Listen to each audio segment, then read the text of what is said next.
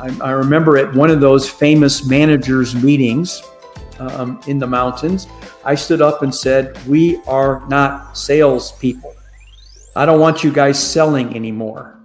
Okay, we are not sellers. We're, we are counselors and advisors. And what our objective is, is to make sure that our customers have the absolute best experience in their particular sport. If they're going skiing for the first time, we want to make sure they have the right stuff. We want to make sure they're warm. We, we want to make sure they're well outfitted. We want to make sure they look great, you know, when, when they're skiing. Um, we want to take care of our customers and fulfill their needs okay? Uh, and it's not about selling.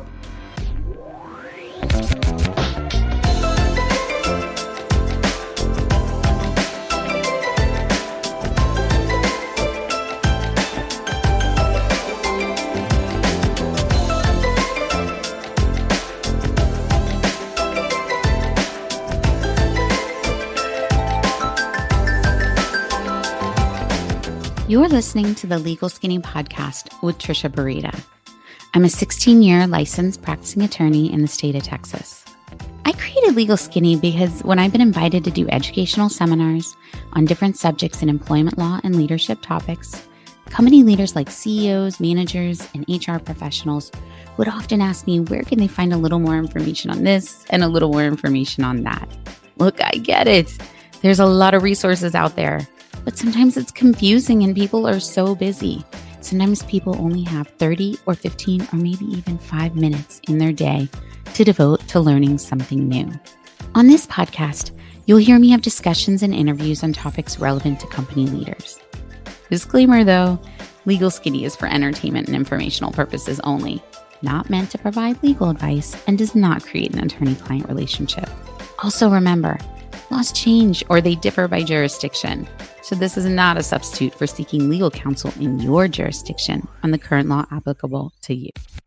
Today, my guest is a fellow entrepreneur and business leader, Barry Goldware. Barry's an accomplished entrepreneur with more than 40 years of retail experience, having founded and successfully run and grown several retail businesses.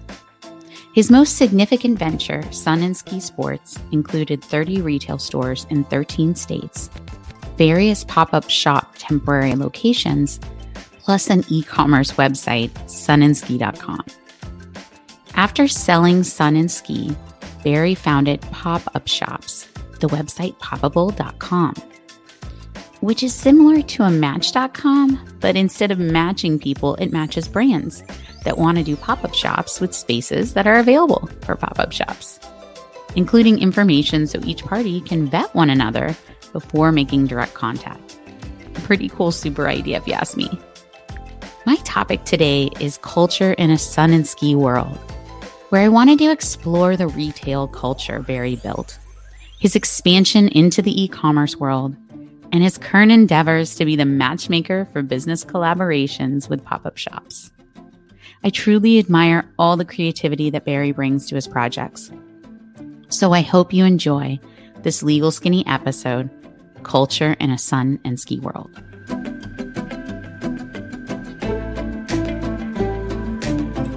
Welcome, Barry, to the Legal Skinny podcast. Thank you, Trisha. Glad to be here.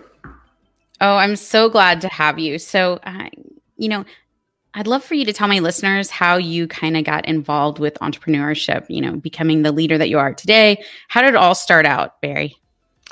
Well, um, I have been an entrepreneur almost my whole life. Uh, I knew when I was four years old that I wanted to have my own business. And as a matter of fact, I had my own business at the age of 16 uh, when I was in high school and uh, actually sold light bulbs door to door, my own company.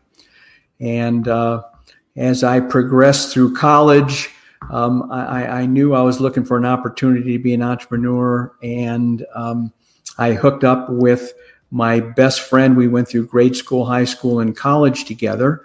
Um, he's an entrepreneur as well. And we said if we can combine our talents, there's no stopping us. And so that was the beginning of my uh, um, retail career. Okay, so go back to the light bulb story. Where, which state did you do this in? Was this in Texas? No, this is in Nebraska. Ah, and did people buy your light bulbs that you were selling? Well, it's sort of a funny story. Uh, um, I was working at a retail store in high school. I, it was shoes, selling shoes.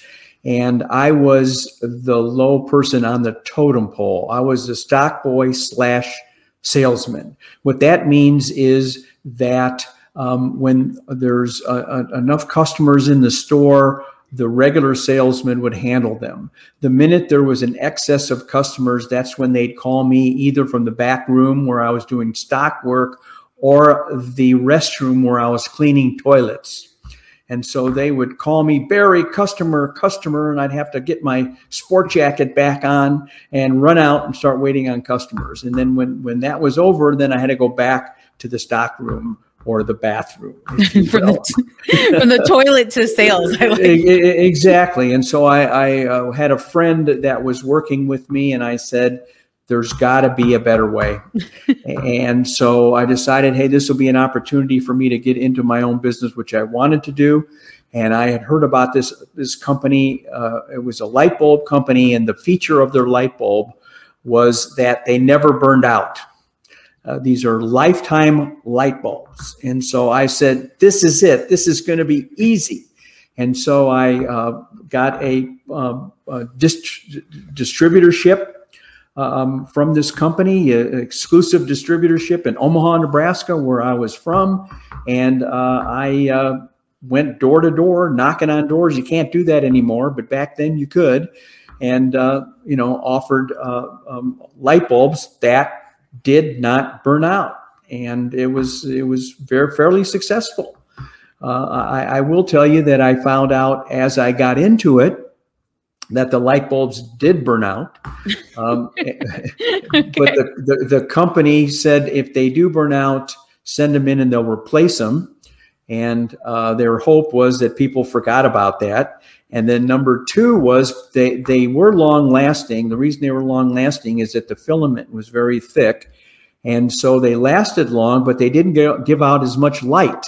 So if you wanted a, um, you know, whatever, 100 watt, you had to buy 110 watt to get the same light, and that used more electricity. And so I decided my little venture here may not be as um, uh, forthcoming as I thought. And so I uh, basically uh, uh, got out of that business. You moved on. I moved on. Thank you. Thank you. But I've been in retail also my whole life. I worked my way through college um, at a um, department store in Omaha. It was a women's uh, shoe department in the department store. And um, like I say, when, before I started my light bulb company, I was work, selling shoes in a family shoe store. And uh, retail has, uh, uh has always been a, a part of my life.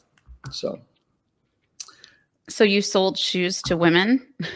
Oh yeah, oh yeah. Do you mind? Oh, do you know much about women's shoes? I guess I did. I did at the time. You know, I, I, I did at the time. And well, what's interesting is that many of the experiences I had uh, working, selling shoes, working for other people in retail, I actually learned a number of lessons and used them in training and in forming my own uh, Sun and Ski Sports, my own retail chain of stores. Uh, many of the experiences uh, I had were absolutely beneficial um, for uh, some of the success of my my uh, company. Um, well, one of the examples is I'll never forget when I did go to work at the shoe at the shoe department in a department store, women's shoe department. The manager hired me because I had this other experience, and all he did was hand me a shoehorn and he said, "Go on the floor and sell." There were there was no training. He didn't tell me the brands that they sold. He didn't tell me the vision of the company. He didn't tell me the mission. He didn't show me how the stock was run. He just said, "You go out on the floor," and, and the uh, inference was I had to go figure it out for myself. And I, I, made a mental note that someday when I have my own company, there's going to be a comprehensive training program.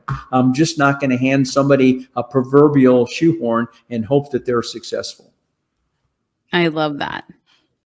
So that's really, I, I, love that. I love that all the pieces of the different places that you worked kind of compounded into what you really wanted it to look like when you had, you know, built your own company. So did you go from selling light bulbs to, to creating Sun and Ski Sports or they're in between entrepreneurial venue? Yeah, no. Uh, ventures? Uh, when I sold light bulbs, I was still in high school. And the, the next phase of my career was, uh, was when I was in college. It's when I worked at that department store in the women's shoe department. Okay. And I worked uh, for four years, worked my way through college, basically selling women's shoes and, and learned tremendous lesson. Uh, many people say that if you're in retail, one of the best experiences you can have is selling shoes. And it, it sure certainly was, especially to women, certainly was. What and, are we are, are women picky about their shoes? Oh yeah, def- definitely picky. There, learn, learn some tricks of the trade. Uh, um, um, um, well, one of the the uh, funny stories I like telling stories was that I was again um, probably my first year in selling shoes to women in this department store, and there was a another salesman in the department. He was an older guy, professional shoe salesman. And by the way, the um, terminology for professional shoe salesman is called shoe dog. And so he was a, he was a shoe dog, a professional shoe salesman, been doing it his whole life. So a particular Saturday, he says to me, "Hey Barry, how many sales do you have today?" And I looked, you know, and we we kept our own record. And I said, "Oh, I said his name was Sam Zarinsky." I said, "Sam, I'm doing good today. I, I have I've sold four hundred dollars in shoe in shoe today." I said, "How you doing?" He said, "Barry, I've got over a thousand dollars in sales today." I said, "Wow." Uh, he comes up to me uh, again at the end of the day and he says, "How you doing?" I said, "Well, now I'm up to 600." He says, "I'm up to 2,000." And, and he, I said, "Wow!" And he, this goes on almost every Saturday. He's killing me. So I said, "Sam," I said, "Sam, you got to give me the tip. You got to give me the solution here. Why are you always?" Uh, uh, ahead of me. He said, Barry, because you do not know how to sell to women. I said, What do you mean by that? He says, You should see yourself. You, you're sitting there and you bring out the shoes and then you just sit there, you know, as if you're praying for a sale. Okay. He says, You watch me. I wait on two or three women at the same time and I bring out the shoes. I let them try it on. I give them some space. I'm not begging for the sale and and then I go on and wait on other uh, other women. And the bottom line is that because I do that, I can triple the sales because I'm waiting on three people, as opposed to you just sitting there hoping and praying and begging for a sale. So I said, Sam, that that's really good. And so I uh, did. I followed his his rules. I, I begin to wait on uh, um, two or three customers at the same time. And sure enough, my sales exploded. And, and, what's interesting, the reason I bring it up is I use that story uh, at Sun and Ski Sports to our salespeople. Uh, you know, the idea is you can wait on two or three customers and still give them the best service ever. And you talk about productivity in a retail environment. One salesman can, you know, replace three salesmen, if you will. And so, um, um, but I got to tell you, I got a little greedy. Greedy's not good. Um, so after Sam tells me that, I go, oh my gosh, if I waited on four customers, I could quadruple my sales. And so I remember uh, I was doing that and I went up to a woman and I said, Hey, can I help you get trying to get another salesman? Is I said, is somebody helping you? And she said, yes, you are. And I went, oh my gosh, I forgot about her. So anyway, I got a little greedy. I kind of love that. Um, I got to tell you, I buy a lot of shoes online nowadays. But uh, yep. if, if, I was uh, back when I was going into the stores more often, um, I still like to wander through the shoe uh, shoe places. Yep. Um, but you know, it is takes time, right? So I don't always um, don't always spend that time doing it. But I I have, I have to back up uh, what he said because I actually like it when they give me the product and they leave me alone for a minute because I want to decide whether I want it or not. I don't need someone like exactly. breathing breathing over me going do you like it? Are you going to get it? You know, and then exactly. I, You're I get like stressed out.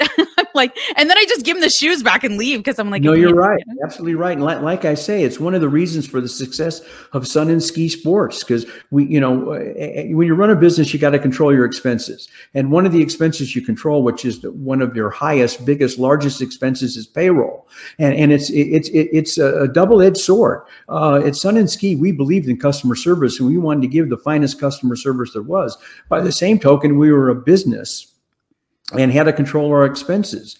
And by utilizing some of this training that I learned from Sam Zarinsky, we were able to deliver great customer service and keep our payroll uh, um, within budget. You mentioned that the the one of the best things you were told to to you know when you were learning about retail was to to sell shoes.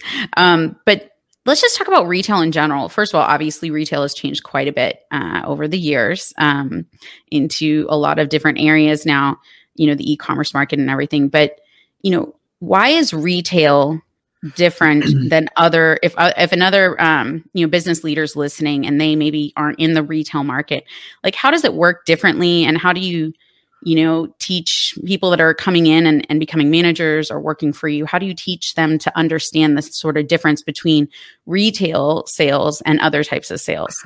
Well the different the big difference between retail and other types of sales is the fact that all these people are coming to you.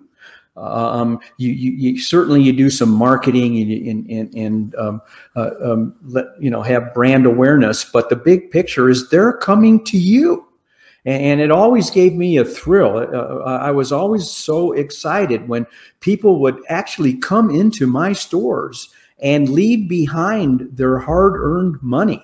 And, so the whole idea was um, to get them to come to you and then be available uh, to uh, to uh, match their needs, to take care of the needs. And I think that's a big difference. Is in, in other businesses, uh, um, the marketing there's marketing, but the um, the activity is, is going out to the, the, the customers, calling the customers, uh, emailing the customers, uh, um, trying to you know get them to uh, have a meeting. Where in this case, the customers come to you, and that's a big deal and, and you have to make sure that um, when those customers come to you that you take care of them you take care of their needs you give them a tremendous experience so that they do a couple things. Number one they come back and number two they tell their friends. So trying to i guess for you then the experience of what happens from the moment they interact with with what goes on with in, in the culture of them coming to buy whatever it is they're buying from you Right. It starts right from the beginning of when they start to interact with with your with your brand and with your product. Absolutely, absolutely. We had a, a program. They still do. Uh, I mean, my, my background, by the way, is I, like I say, I always wanted to be an entrepreneur. I had the opportunity to be an entrepreneur. I started uh, uh, Sun and Ski and built it up to uh, 31 stores, including a, a web website, and uh, was able uh, to to to to sell it. Um, and, and, so, um, um, you know, that that is something that I'm, I'm very, very, very, very proud of. Uh, um, we developed, uh, um, to your point, um, a program called CARE. Uh, and the reason it was CARE is because we cared about our people, we cared about our customers. And, and uh, CARE was an acronym for a program. Uh, C standard for Connect build rapport. A stood for assess needs. R stood for recommend products for those specific needs. And E stood for encourage, encourage the customer to buy if that if the product was right for them. And, so um, it, it, starts almost before people even come in the store uh, to realize that that customer is everything and you you and I have kind of talked offline about this a little bit, but your company culture it, it, sounds to me like that also would breed into, you know, how you empowered, you know, the employees that worked for you. Um cuz I'm I'm guessing I don't know, you know, um the exact I'd like to hear the progression of when you go from one store to multiple stores to all of a sudden 31 stores, obviously not all of a sudden, but like but when you get to that point like it it's very different. Barry, you can't be in all those stores. So how how does that how do you grow and successfully grow a culture from what you can, where you can hands on uh, touch all the employees versus, you know, they're in different places now and you're still trying to have an impact? How, how did you handle that? Um, th- there's, a, there's a couple of, of ways. Um, the, the first is um, um every one of the people that worked uh, with me um, at Sun and Ski, I consider them to be not employees, um, but partners. Um, the the whole idea was we were all in this together, and as partners, we shared the spoils. Um, and I got that um, um, idea, and I'll tell you a little story here. Um, uh, I suppose we were, I might have had 10 stores at the time, 15 stores at the time. And we were in the, there still are, in the ski business. And we used to have uh, managers' meetings at ski resorts and um, was able to really cut some pretty good deals. We, we had what we called the Resort of the Year program, where we would uh, approach a resort, tell them that we wanted them to be the Resort of the Year. Uh, in return for promoting them throughout the whole year, uh, letting them have access to all of our customers who were their customers. Um, you know, we we we uh, in turn um, said we want to come to your resort at the end of the season when you're not busy and I would like a comp trip for all of my store managers and was very successful in doing that. And so at the end of the season, for a, a, number of years, most years, we had a great managers meeting at a ski resort. And in the morning, we do have our meetings, and in the afternoon, we'd all go skiing. And um, uh, during these meetings, we would like many, you know, company meetings, we'd give away awards. Uh, we'd give an award for the number one volume store. We give an award for the most improvement. We give an award for the most dollars per square foot, on and on and on. And so this particular year, um, like I say, we're probably in 10 stores at the time. Um, this particular year, uh, I realized two days before the trip that I had forgotten to order the trophies. So I immediately rush over. This is like a Tuesday. I'm leaving first thing Thursday morning. I um, I rush over to the mall, which was near our corporate headquarters, and I go into there's they had a um, trophy store. I went into the store and I said I need ten trophies and uh, I need them engraved, and they said great. And I said, but here's the thing, I, I need them I, I, need them by tomorrow midday. Oh, and they said okay, no problem. And so that was great. So I um, um, actually stopped back on my way coming home. How you doing? Oh, we're good. We're good. Okay. I said, okay, I'm I'm coming in midday tomorrow to pick up my 10 trophies. So anyway, I next day I go in for over lunch. I go to pick up my trophies and they say to me, uh, Mr. Goldware, uh, we're so sorry we don't have the trophies. I, I said, I'm leaving tomorrow morning. I have to have those trophies. No problem. No problem. Here's what we want you to do. You, why don't you, you and your wife, come to the mall and um, you know around closing time or whatever or even before i'm sure your wife likes going to a mall i said of course she likes going to a mall why don't you come to the mall and um, when the mall closes you come to our store and by that time we will have all 10 of your trophies and i said you better okay because i'm in big trouble if you don't. So anyway i uh, tell my wife i want to go to the mall. Of course she says of course. So we go to the mall. I walk around the mall a little bit. It's now closing time. And um, go to the trophy store. It's nine o'clock closing time, and I said, um, "Are my are my trophies ready?" And he looks at me and says, "Oh my gosh, I'm so embarrassed." He said, We're almost there, though, Mr. Gold. We're almost there. I have seven of them done. We're going to do three more. Why don't you go to the food court, you and your wife, have a cup of coffee, relax a little bit, and I promise you, in a half an hour, I will have the rest of them done the, the three remaining done. I said, okay, you better be right here. So, anyways, I go into the food court in the mall to get my cup of coffee, and I go to the first uh, concession. And before I can even open my mouth to order a cup of coffee, the young high school teenager takes the the uh, the the screen and pulls it down, almost takes my hand off. And I said, "But I'd like to order a cup of coffee." He said, "We're closed. It's nine o'clock. We're closed." So I said, "Oh my gosh!" So I go to the next concession. And again, before I could even have the word coffee roll off my lips, um, the, the, he tells me, We are closed. He closes the, the screen and he says, We're done. It's nine o'clock. So this happens two or three times, and I'm going, Oh my gosh. And so then I look over and I see the next concession, which was the Cinnabon place. And so I'm on my way walking to the Cinnabon place, and this nice lady says to me, Hey, I bet you could use a cup of coffee. And I went to myself, Oh my gosh, what is what is going on here? And then she says, And I bet you would love to have a Cinnabon to go with that. And I said, Oh my gosh. I said to myself, all these other places are closing. This woman couldn't be nicer. She wants to stay open. And then the light bulb went off. It hit me. It was an epiphany. I, and I said to her, You're an owner, aren't you? You own this. She says, Yep. And I said, Well, I explained my experiences in the other, you know, her competition. She says, We do our best business at closing time.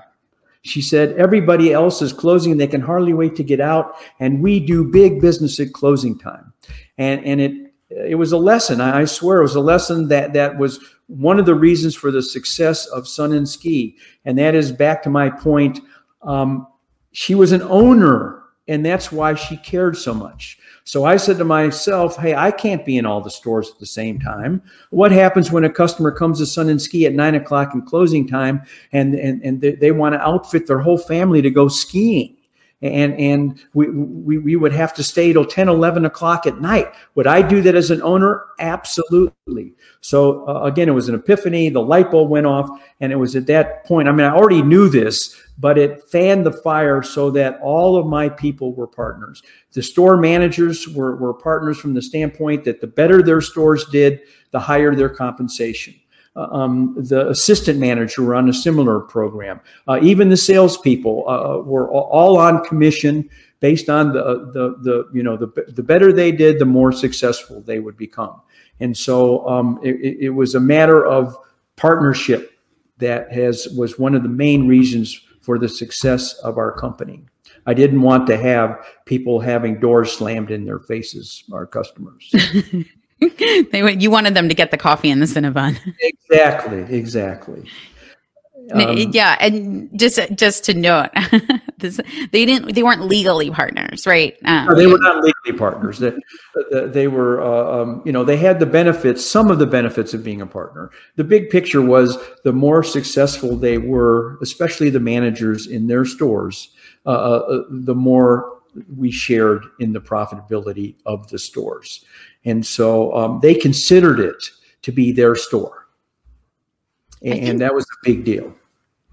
Yeah, I like that in order. So th- there's a lot of um, questions I get about this, like, you know, about when they incentivize, will it really work with employees? And I think, you know, you have to get the right incentive um, because not all incentives incentivize all employees. And certainly with the different generations now, one of the big focuses and conversations I've heard about is you know different generations are incentivized by different things now um, and you're seeing more and more of that um, as right. people you know interact with the different generations as to what they want you know some of them are looking for you know um, how what the brand is going to look like and what the brand is stands for and how the brand's going to interact and you know and and i mean they i've even seen it where you know you're looking at do they want a company retreat that's involved with something sort of like um, awesome. Like I love the ski trip idea. I would be all mm-hmm. down. My husband, I would love that. Um, but but you know, some sometimes other things are are incentivizing to employees oh, as well. You're, you're, absolutely right. Uh, um, um, uh, you know, we it, it, that's the general concept is we wanted people to feel that they were truly part of the company that they were that that store was was their store and and it took we developed these programs over years based on many of the uh, um, ideas that you're that you're talking about. Uh, uh um, um, for for example, um, many people are, are, incentivized by what the company stands for, and so we. Um, uh, let people know part of the training is to what Sun and Ski stands for. And, and it's a couple things. We believe uh, as a company that it's not all about making money, but it's about giving back. And so we we gave back and still do. Uh, the company I sold I sold the company eight and a half years ago gives back. One of the things we used to do we had a uh, we had a promotion a, a program to give back called Share Your Warmth, and uh, um, what we would do was uh, during the cold cold winter. Uh, we would encourage customers to bring their gently worn warm clothing, their ski clothing, to the store in return for a discount. And then we collected all that and then donated it to the homeless shelters. So, so that when the weather turned blizzardy, when it was cold, take Houston, Texas, it's 100 degrees today, but we all know that it can get below freezing. And um, you know what do homeless people do? So, so we collected tons of warm clothing uh, uh, to give back uh, uh to the community.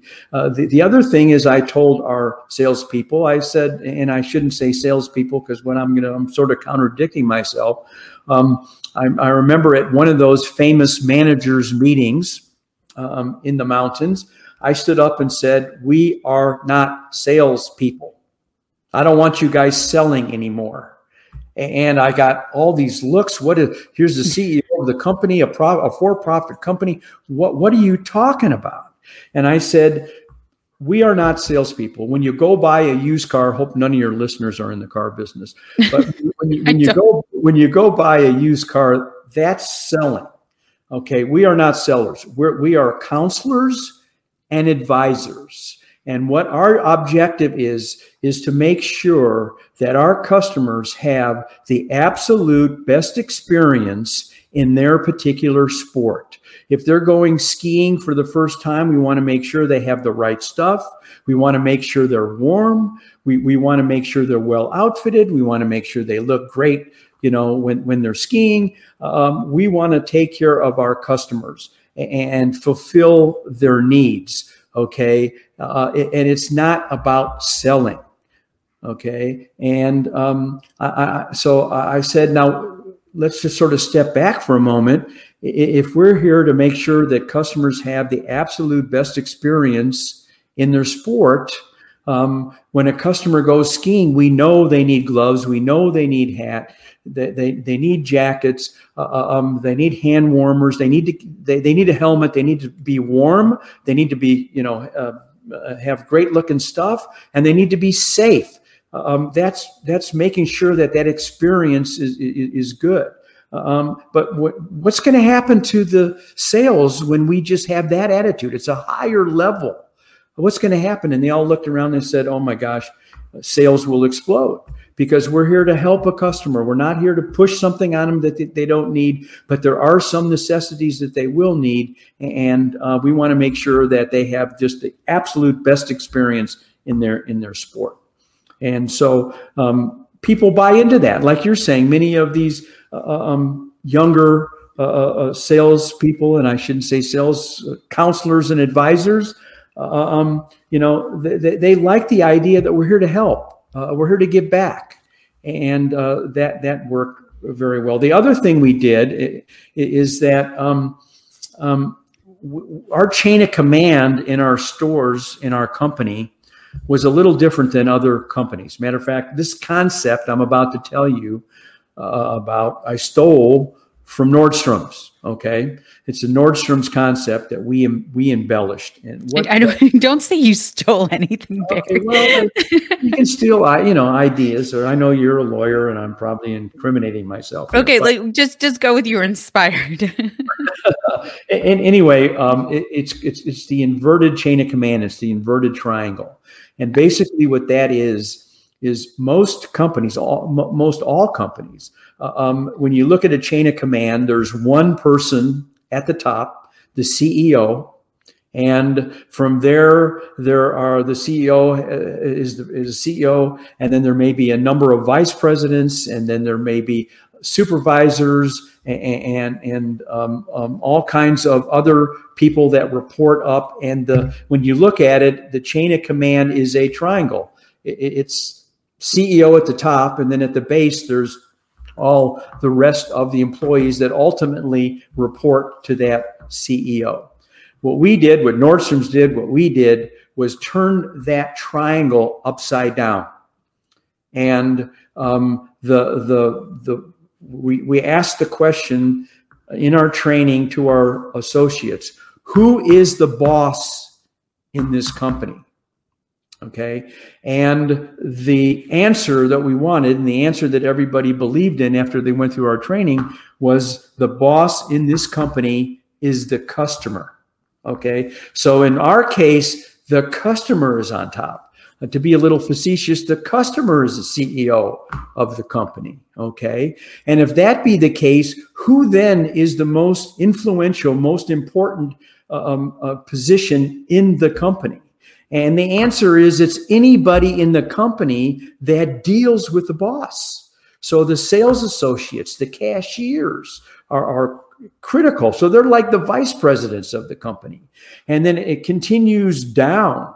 Um, then comes store managers, and then comes corporate staff. And then where am I, uh, um, the CEO of the company board of directors? I'm at the bottom. Okay. And, and my job as part of the board of directors is to make sure that all of those team members that are above me, keyword above me, have the motivation, the training, the tools, the incentive to take care of the boss, which is the customer. And um, uh, th- that spoke volumes. It speaks volumes about Sun and Ski.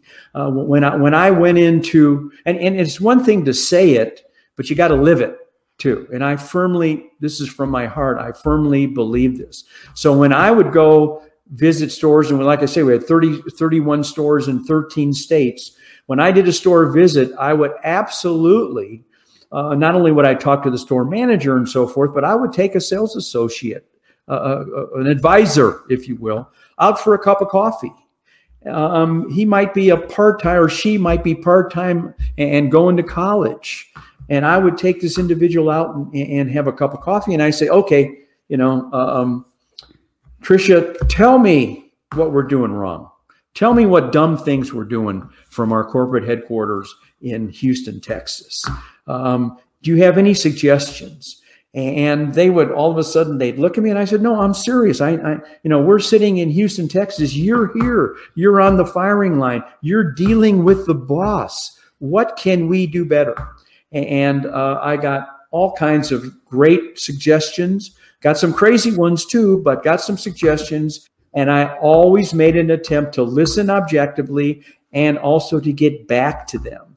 And, and then the benefits were not only do we get some good suggestions, but I heard, overheard uh, some of these salespeople say, You'll never believe this. I went out to lunch or I went out for a cup of coffee with the CEO, and he actually asked my opinion. And, and that speaks volumes. We believe that the people on the firing line, the people that are on the floor, anybody that is dealing with the customer, uh, they are essential. They're critical. They're the most important people there. And that everybody else needs to support that interaction, which is the, the, the, the, the interaction between the, the sales associate, the consultant, and um, the uh, customer. I love that. And that's part of our, that was part of our culture too. Uh, even today, I mean, it's eight and a half years later, and I, uh, I, I, bought some stuff at Sun and Ski, and I said to the uh, the the uh, person who was helping me, I said, "Who's the boss here?" You know, keeping my fingers crossed that this is still going on. And she immediately said, "The customer." And I used to go in the stores and try to fool them. I'd say, "Okay, who's the boss? Who, who's the boss here?" You know, and I'd point to myself. And um, again, the answer I wanted was not me, not Barry, not the founder, but the customer is the boss here. So I love that. Uh, very, very interesting way to teach culture. Um, you know, it's cool that you you went and tested that too. Like it's one thing saying, okay, this is what I want the culture to look like, tell a bunch of managers, and then, you know, hope that it happens. But the the fact that you went out and tried to see if it actually was working like um, right. you know especially when you do have so many locations and and employees that you know you're not interacting with on a daily basis so you can't see um, and managers you're not dealing with on a daily basis and it sounds to me like the way you had it set up is that you really wanted you know each manager of each of those stores to take real ownership so exactly. While I was joking about them, of course, not being real partners, you know, I don't want anyone to think uh, that's but so sensitive, you know, on my legal skinny. No, but, I know, I, I love it. I love it. but but that that you you know you, you gave them a piece of the pie that you gave them that investment that you made it you know made and i guess what i was definitely um, pointing out which i think you confirmed barry that you had these pieces in sun and ski as well is that not only did you have this compensation financial incentive to make them buy into the culture that you had these other pieces as well and i really like when you know when when I see a company figure out how to do that, like for instance, you guys taking in, you know, used, um, you know, ski or or winter um, sports jackets or whatever it is that they were using, and using that and giving that to the homeless.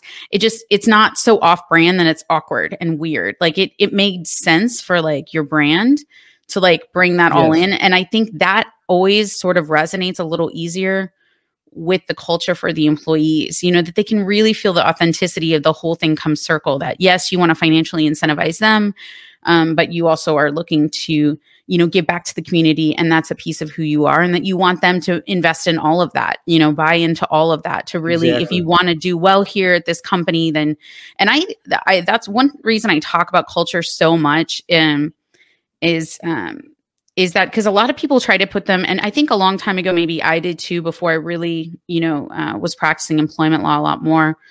Um, and doing HR consulting that you would put them in separate boxes. You would think, okay, here's legal and then here's the culture, right? And really, what I've learned after talking to so many CEOs and HR um, heads of companies and, and corporations is that actually it's so so intertwined. Like the whole thing is so intertwined that the way that the culture is can create the legal problems I end up dealing right, with. Right, right, um, and and if you build a great culture, one with great communication and expectations, and give back to the employees in a way, you will find that you have some less. Um, it's, I wouldn't say you don't have any legal problems because that's probably like an, an imaginary imaginary world um, where we live in a litigious world. But I think what it does is when when you're thinking about at the end of the day if someone was going to bring a claim or something against your company and you're explaining your culture to a jury you know there's one type where you have you know the culture is very broken and it's not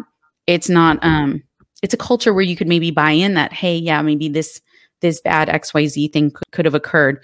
Whereas if you have a culture that is built on the fact that it's transparent, that you're trying to, you know, help the employees while you're still trying, of course, make a profit for the company. Right. And how do you do that all in a way that's, you know, um, that works together. And and I, it sounds to me like you you were successful at doing that, obviously, uh, to build yeah. up with so many well, stores. It was it was that culture and the, the, the, some of the ingredients of that culture that we've talked about was was my Cinnabon. Uh, um, you know, uh, w- you know, when you have people that, first of all, uh, really important, and uh, um, you know, um, John Wynn, one of your uh, um, um, podcasters, uh, um, mentioned the key about it also is you have to care. You have to care about your employees. You have to care about your communities and so forth. And, and that's why our acronym was CARE, because first of all, uh, that upside down triangle sort of spelled it out. But but we cared about people, and and that's really really important. And there's an old saying that people do not care how much you know until they know how much you care, and that is Sun and Ski personified. And um, if you care about your people, um, and, and, then practice it. It's one thing to talk about it. It's another thing to to have action. They'll go to the ends of the earth for you, and that's what we found. We had some very dedicated, uh, very great um, staff who, who, who did who really were were very successful, and because of their success, Sun and Ski was successful as well. I kind of want to switch gears and talk a little bit about the challenges in in the retail business, the technology challenges of of how it's the trends and the changes. Certainly, as we've seen, most retail or a lot of retail um, break away and go um, e- either fully online in the e-commerce world or partially online, and what that looks like, and how do you bring how do you how do you stay with sort of that um, transition and hold the culture because that's a different um, a different group of people that you're dealing with. You're now now you have customers that are you know um, calling in. You have a, whole bunch of stuff that you're you're maybe dealing with at a different level. And Do you have any thoughts about how you kind of held on to the culture in that way? Yeah, and it's sort of a good segue into my new company, which is uh, poppable.com. Thank you very much. Uh, for, for, for, doing that. But yeah, the world, the retail world is changing. There's no question about it. And, uh, um, you know, brick and mortar is, has been turned upside down because of the Amazons of the world and the fact that people can buy online. Okay. Uh, um, and so the, the burning question is how, as a brick and mortar retailer, i.e., Sun and Ski, can you compete in, in, in this crazy new retail world? And the answer is that you got to be what's called omni channel. And the definition of omni channel means that you have to have brick and mortar stores as well as online. So there's Sun and Ski stores, as I've talked about, but we also, or they also have sunandski.com. It's a very robust, very cool website where you can now buy everything and even more uh, merchandise that's in the store. You can buy it online. You can get it delivered to your home, or you can actually get it delivered to a store and you can you can pick it up. And so it's very very important to have this multi-channel situation.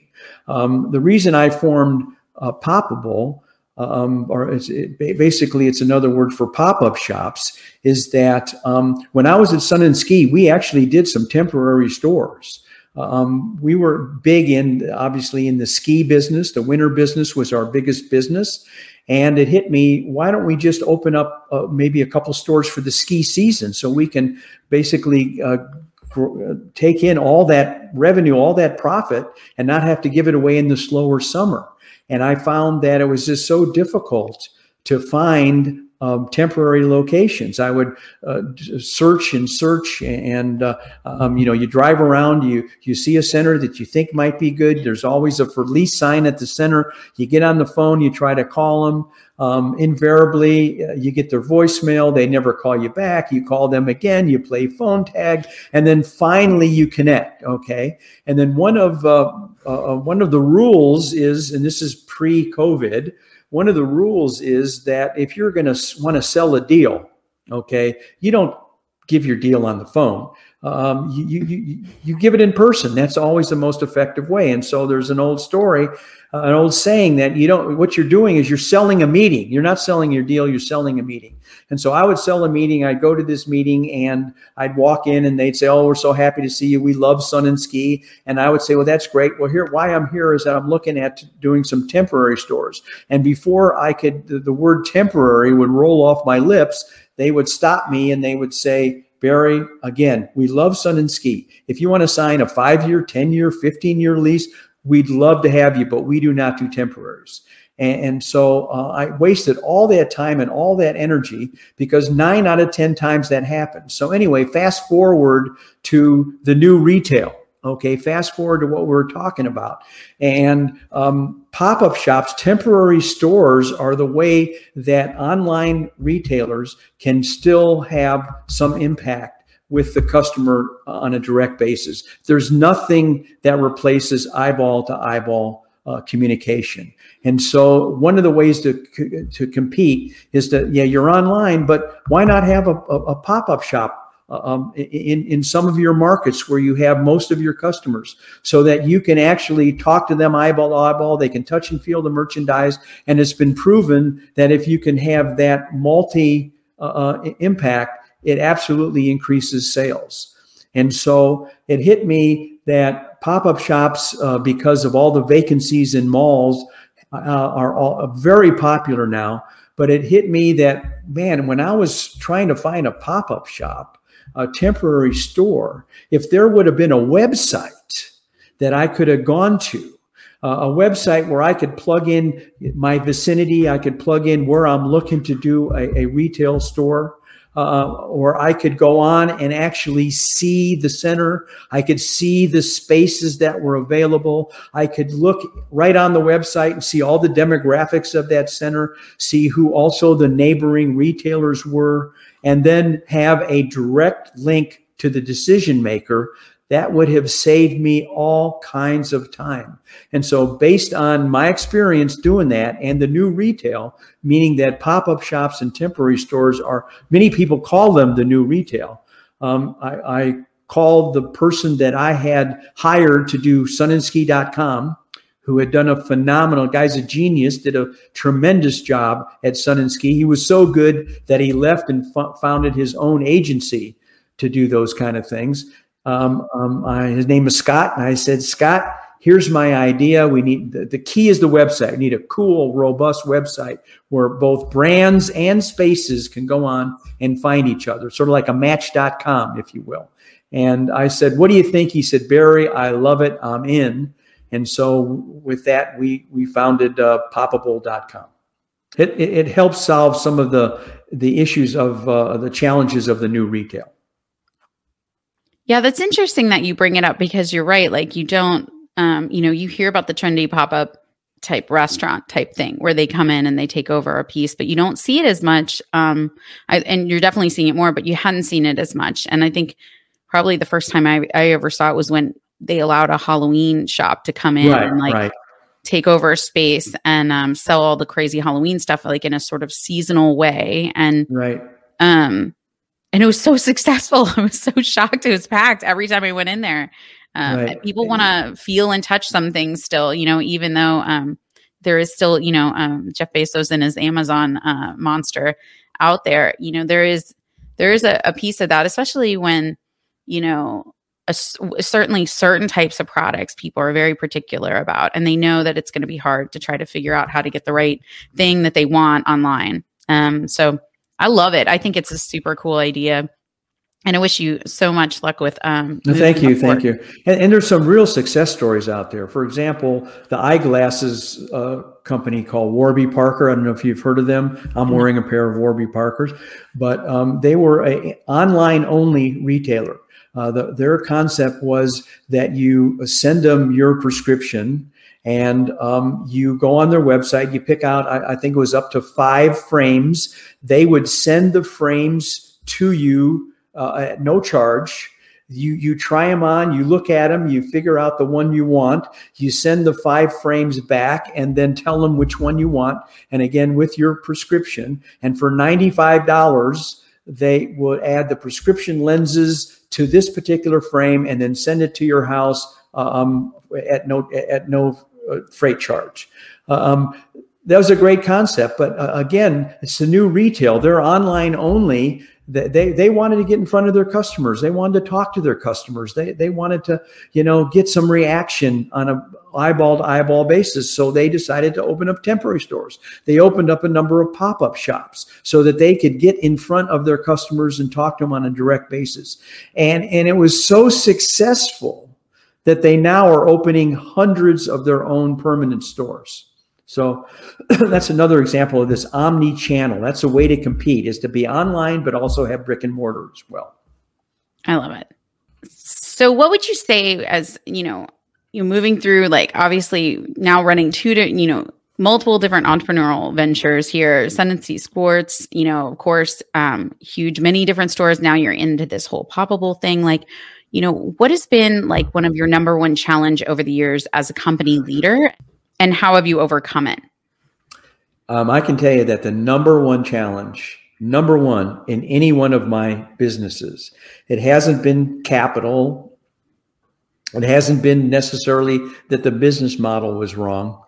the number one challenge is getting the right people. We're in the people business.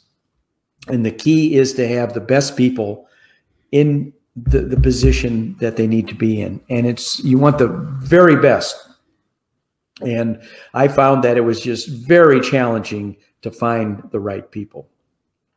So, how do you find the right people, Barry? I mean, you find the right people um, um, by never compromising. Okay. um, you may go through headhunters, you may run ads, uh, you may have a referral program, but you absolutely do not compromise and you do all of your homework to make sure you have the right person. And then I found that the best interview there is is let's go to work. You told me how great you are. I told you what a great company I am. let's let, us let us see. Let's do you know find out when the rubber meets the road if you're you know if what you're telling me is really really the truth. I mean, I wouldn't say it like that, but that's the spirit of the thing. So we would always have a 90 day trial period.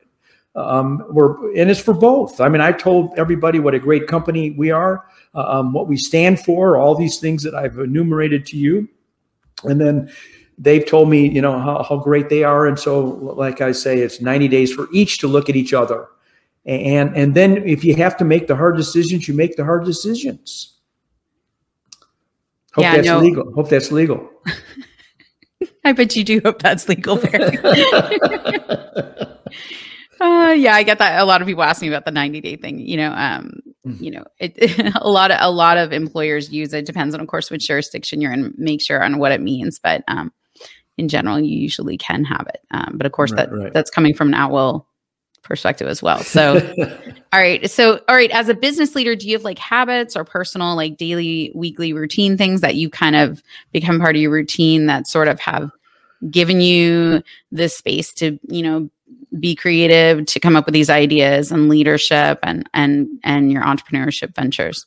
Uh, yeah, um, yes, I do. Um, um, one of the things that I uh, have always done, matter of fact, I recommend to other executives is to you. You know, there's as an executive in running a company, there's all kinds of meetings. Okay, but the most important meeting there is is a meeting with yourself. And many people forget that. So I always had a meeting with myself. I mean, as a matter of fact, when I was running Sun and Ski, I mean, I, you know, I'd be up early, I'd exercise, but then I, I would go to breakfast, um, just myself, and plan the day. I had plans for stuff you're going to do that day, but I also looked at my long range, big picture stuff, and, in the in the peace and quiet, you know, of no phones ringing, nobody coming in your office, no other meetings. Uh, I thought it was really, really important to have this uh, meeting with yourself, and and and not only to uh, determine the day-to-day stuff, but most important to determine those big picture. Where your what are your goals? Where you want to be? Where do you want to go? Are you making that kind of progress? And so um, uh, I firmly believe in the most important meeting is a meeting with yourself. I love all that. Okay, well, Barry, I've had so much fun with you today. Like, uh, we've covered so much ground. I think I, I would love for you to do the legal skinny rundown with me if you if you want Okay. Okay, I'm happy to. to. okay. All right. Beach or mountains? Beach, absolutely beach. I love the ocean. Uh, um, uh, you know, uh, aside from hurricanes, uh, um, I, I would I would spend the rest of my life on the you know on the beach. I really was going to count on mountains since we were you talked so you much know, about this. you know, I will say that mountains are really important, and and I love mountains. Um, but when you say beach or, I mean, it's either or, right? I- Right, I mean, it's you know, right. So, so I'm just saying that the, of course, you know, beach is sun, sun and ski, so that's Right. okay. That's okay. That's right. Okay. Um, Elvis or the Beatles? Uh, Beatles, absolutely. Love the Beatles. Uh, they came, they, they were getting popular or are popular when I was in college and after college. And uh, I like Elvis, but the Beatles are the Beatles are my, my for me. Do you have a favorite Beatles song? No, no, I like them all. I like them all. All right. The most influential book you read? The most influential book that I've read is The Power of Now by Eckhart Tolle. Um, eh, I'll be honest with you, that that whole mindfulness, um, um, you know, the the the you know the summary in a few words is that most people spend fifty percent of their time feeling guilty about the past and what they did wrong, and the other fifty percent being fearful of the future. So 50 and 50, that's 100%. And they have no time left for the most important, which is the present. And um, like I say, uh, uh, I've, sort of known that, but but he has a way of presenting it, and uh, it's it's it's basically changed my life. That that concept, and and because of him, I've read other books on mindfulness and feel that there's really something there for for a person's uh, happiness. I, I I tend to agree. So I've I've read many similar books to that as well, and I've heard of the Power Now. I just haven't read that one, but um, good to know. Good good reminder, Barry. I'll go back to that. Okay, good. All right, dead or alive? What famous person would you invite to dinner? You know, I, I thought about that, and uh, maybe this is more from what's going on in the world today, or I should say in the United States today. Um, dead or alive, I would like to go to dinner with Abraham Lincoln. Um, Oh. I, I would really like to ask him some key questions about what he really felt about slavery, what he really felt about the Civil War, um, all those things that um, have raised their, you know, the to- topics of conversations uh, uh, today.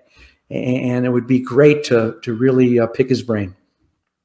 Yes, very interesting man, certainly. Um, probably uh, a, a great thinker of a lot of different things. And, Yes. um, big, big picture kind of person, even though he may not have had everything right. Um, he certainly had some stuff right, which made him. Um, a lot of people probably uh, disagree with him at the time. Uh, some of the thoughts that right. he had. And you know, and I'd like to know about that. I, I'd like to know how they did disagree with him, and and what is what was his really true feeling about slavery? Um, because there's some differences of opinion about what his true feelings were. So um, um, it would just be fascinating to be able to sit down with that gentleman. That's a that's a good one. Okay, so finally, in one minute or less, what is the skinny on building a great company culture for the busy business leader?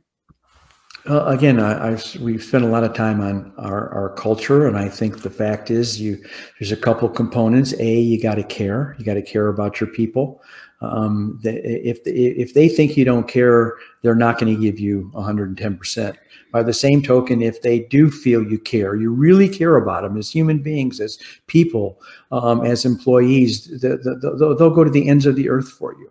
And then, like I say, the whole idea is the culture uh, of the company was to really sit back and realize, you know, who's who's making this all happen in our company. And this this is not just retail. This is any company. Uh, who's making it happen are the customers, are the clients. And you have to put them on a pedestal and then realize that anybody who deals with them directly are critical to the success of, of the company. And, and in many companies, it's the opposite. Like when I gave you my example of our upside inverted triangle, um, part-time salespeople at our competition, they were on the low end, they were on the lower rungs of the ladder. Who cares about part-time salespeople? You know, in our case, we put them on pedestals. We we loved them. We we we got, we asked for their opinion. We cared about them, and I think that was a a, a major major reason why Sun and Ski was and still is successful today. Awesome. And so, if someone wants to get in touch with you and um, follow along what you're doing um, today with Popable, what's the best way for them to do that? Best way is uh, would be Barry at popable.com. Okay. And that's P O P A B L E dot com, right? Correct, correct. And that's sort of a acronym, sort of short for not an acronym, but short for the pop-up shop business. We we match brands that want to do pop-ups with spaces that are specifically available for pop-ups. Brilliant idea. Barry, thank you so much for joining me today. Thank you for having me. This is fun. And that's the legal skinny on culture in a sun and ski world.